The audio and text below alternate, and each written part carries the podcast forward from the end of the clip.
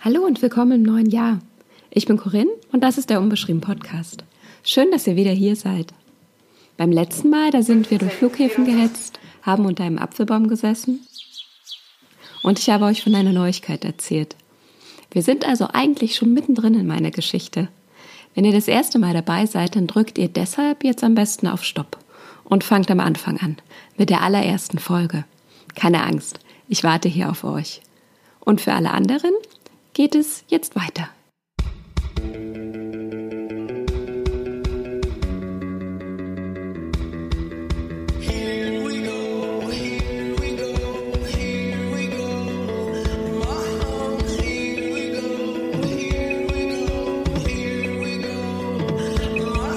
Ich wollte euch in diesem Podcast erzählen, wie es so ist, ein Buch zu schreiben. Als ich beschloss, das tatsächlich zu tun, da hatte ich natürlich eine bestimmte Vorstellung davon, wie es sein würde. Ungefähr so.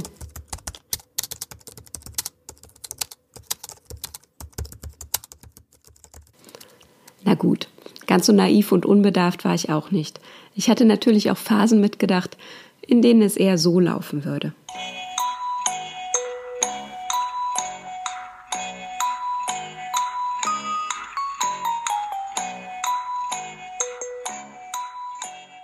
Dass ich allerdings ziemlich häufig tropfnass und frierend im Bad stehen würde, hatte ich mir bestimmt nicht vorgestellt. Jetzt blicke ich gerade auf die ersten Wochen zurück. Und ehrlich gesagt gab es ein paar Dinge, die ich nicht wusste. Zum Beispiel, dass ein Buch zu schreiben kein Helikopterflug ist. Das erkläre ich gleich noch. Und zu der Geschichte mit mir tropfen vor der Dusche kommen wir dann auch noch.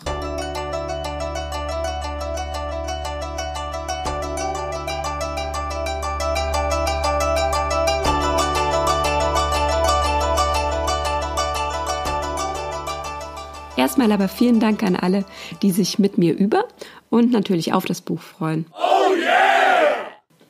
Es gab aber auch, wie sollte es anders sein, denn zweitausendsiebzehn fängt eben da an, wo zweitausendsechzehn aufgehört hat, ein paar besorgte Geister.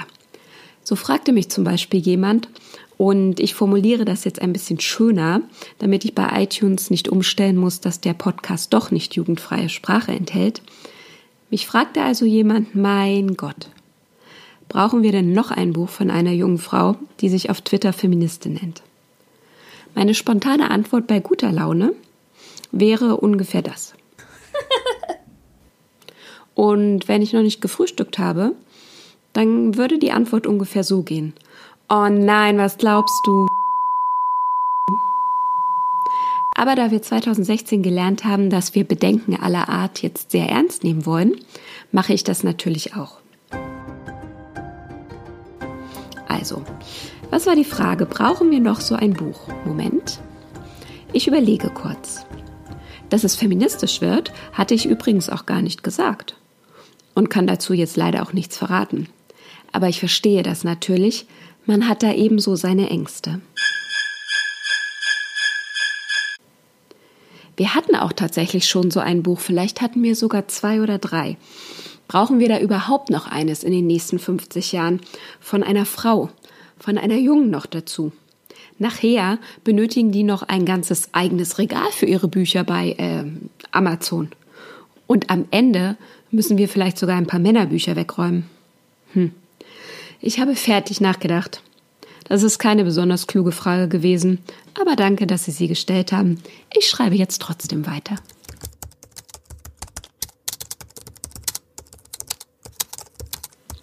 Genau darüber wollte ich ja eigentlich auch erzählen, über das Schreiben und die Dinge, die ich eben nicht wusste.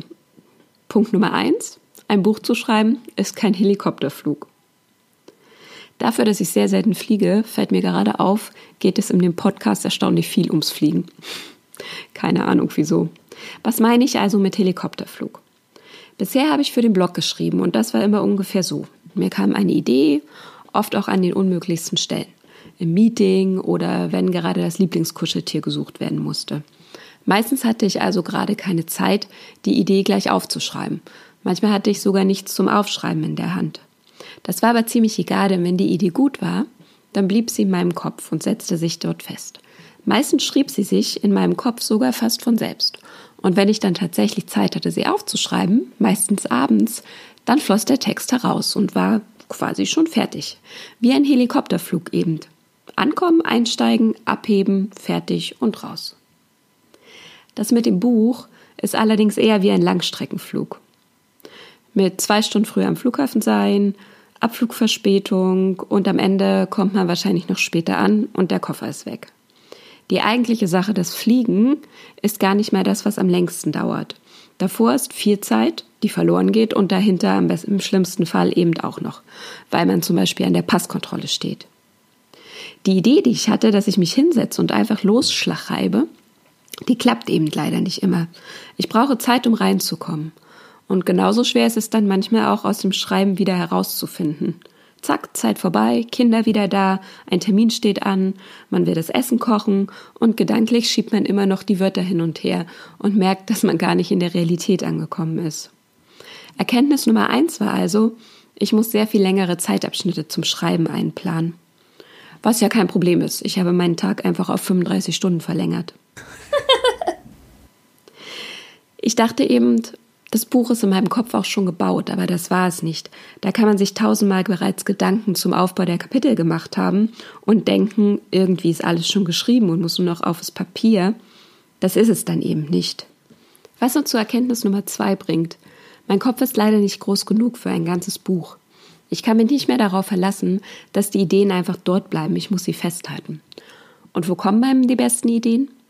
Also mir immer, wenn ich wirklich einmal Zeit für mich habe und ganz allein bin. Und das ist meistens unter der Dusche.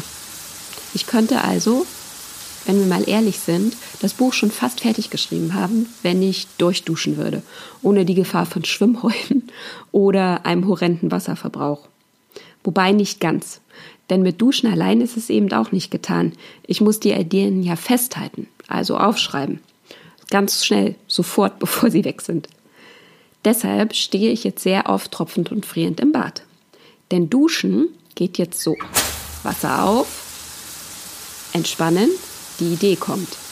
Und dann habe ich sofort Angst, dass ich sie vergesse. Diese wunderbare Formulierung, dieses tolle Wort oder was auch immer.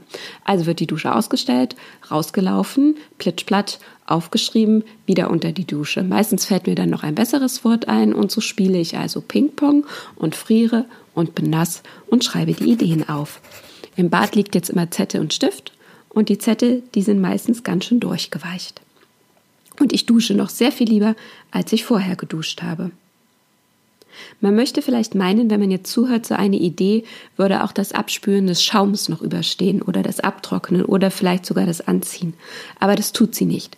Oder ich habe zu viel Angst davor, dass sie es nicht tut, also tropfe ich weiter munter vor mich hin und notiere die gekrakelten Wörter und Sätze eben auf den halbnassen Zetteln.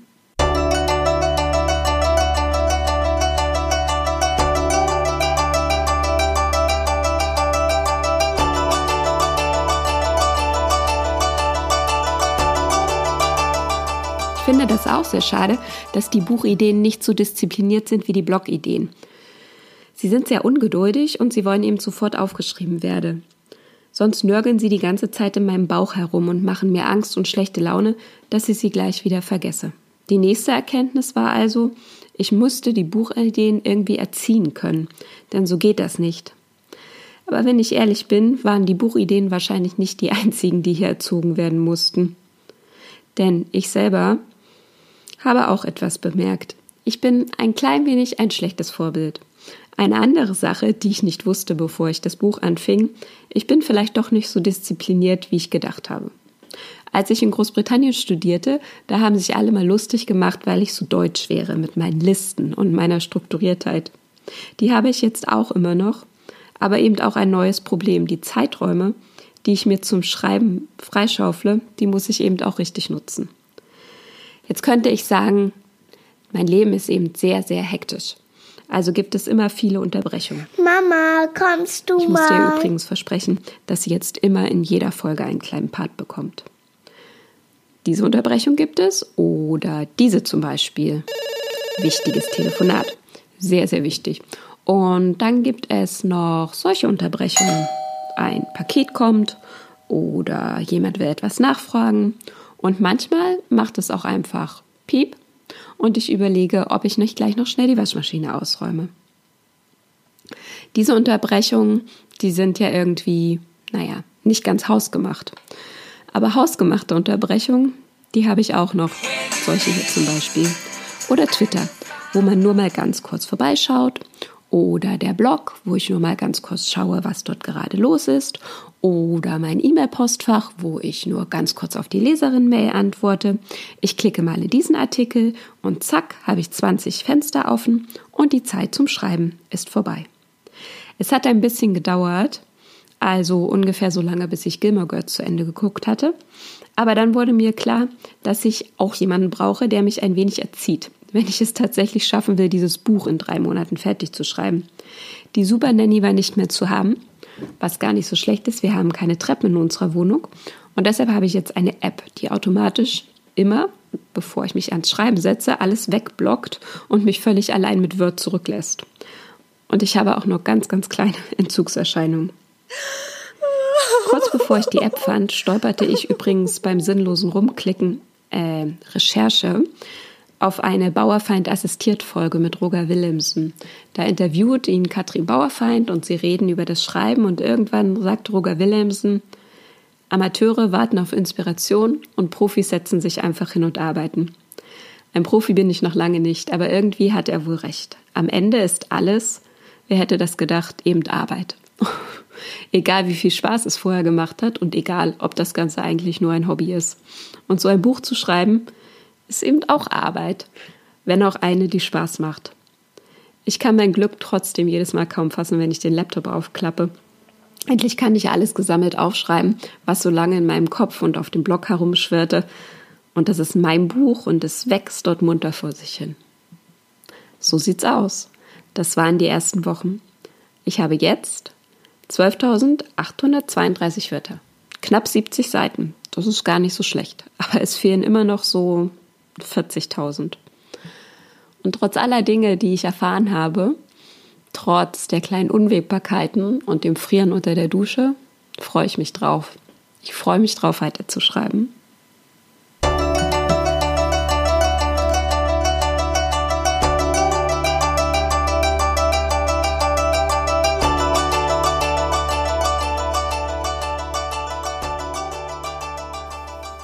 Das war sie, die zweite Folge des unbeschriebenen Podcast. Aber halt, wir sind noch nicht ganz am Ende. Nicht nur, weil ich unbedingt noch Melanie danken muss. Danke Melanie für meine aller, allererste iTunes-Rezension. Und gleich noch eine so schöne. Ich habe mich wirklich gefreut. Wenn es euch auch gefallen hat, dann schreibt mir doch auch eine Rezension. Oder vergebt Sterne auf iTunes am besten. Eine ganze Handvoll. Und abonniert den Podcast. Dann können ihn noch viel mehr Leute hören. Und ich freue mich. Ich bin Corinne, vielen Dank fürs Zuhören. Wer jetzt Lust auf etwas Geschriebenes von mir hat, der kann mich auf meinem Blog besuchen, w w w punkt makellosmag punkt de. Und wer gern Blogposts vorgelesen bekommt, der bleibt einfach wieder dran.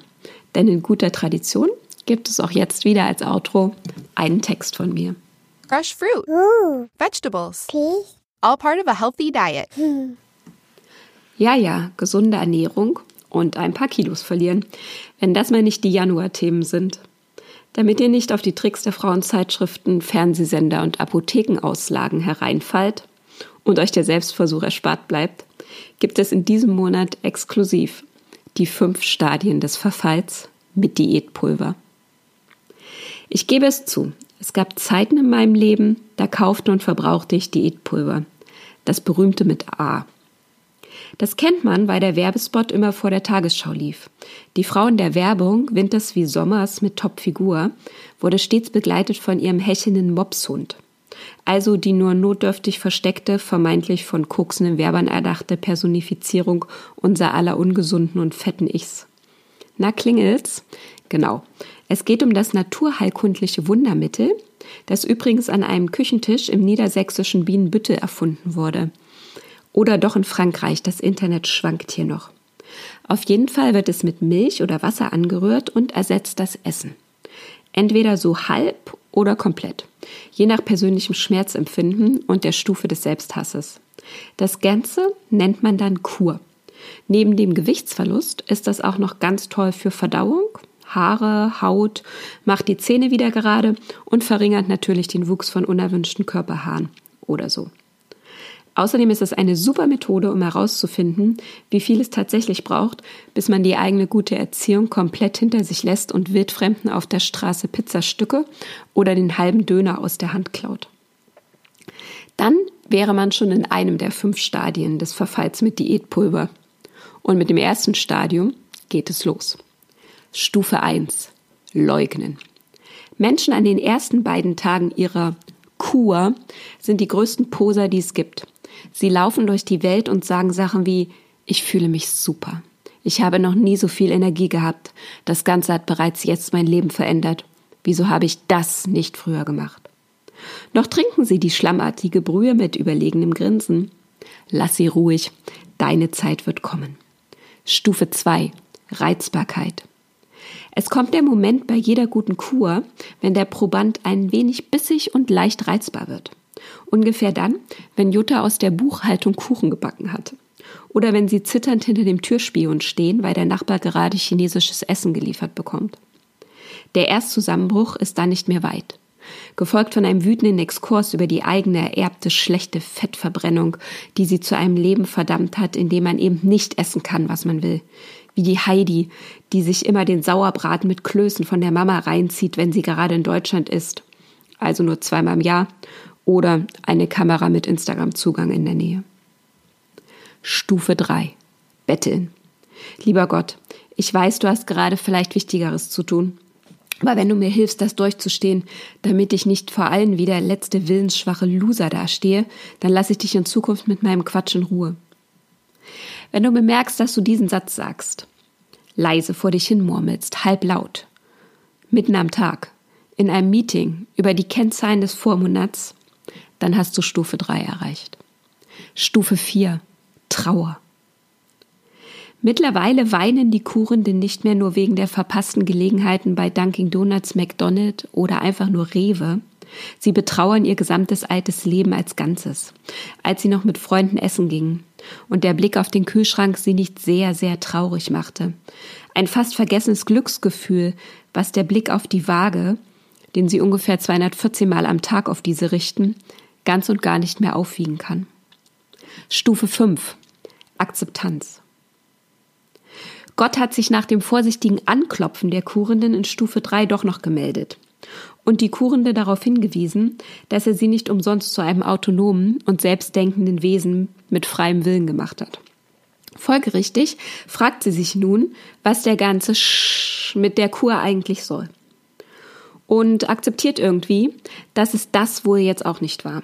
Zumindest ist es nichts für sie und für alle anderen wahrscheinlich auch nicht. Die Ergebnisse waren sowieso nicht so toll. Was absolut nichts damit zu tun hatte, dass sie sich ab und zu nachts Rührei mit Speck gemacht hat. Natürlich ohne Brot, wegen der Kohlenhydrate. Nachdem das offensichtliche Ende nun beschlossene Sache ist, ich wollte das sowieso nie länger als sechs Tage machen, konsumieren die meisten die verlorenen Kalorien der Woche übrigens in drei Stunden und sind danach bewegungsunfähig. Das ist dann auch ein ganz neues Körpergefühl. Idealerweise durchläuft man diese Stadien übrigens nicht mehr als zweimal, um festzustellen, dass, wenn man überhaupt abnehmen will, es vielleicht doch diese radikale neue Diät wäre, also nicht zu viel Müll zu essen und sich ein bisschen zu bewegen, die die Lösung sein könnte. Wenn man überhaupt eine Lösung braucht. Denn seien wir mal ehrlich, als erstes sollten wir uns doch fragen, ob es wirklich überhaupt irgendwann mal ein echtes Problem gab. Tschüss! Ihr Lieben, bis zur nächsten Folge.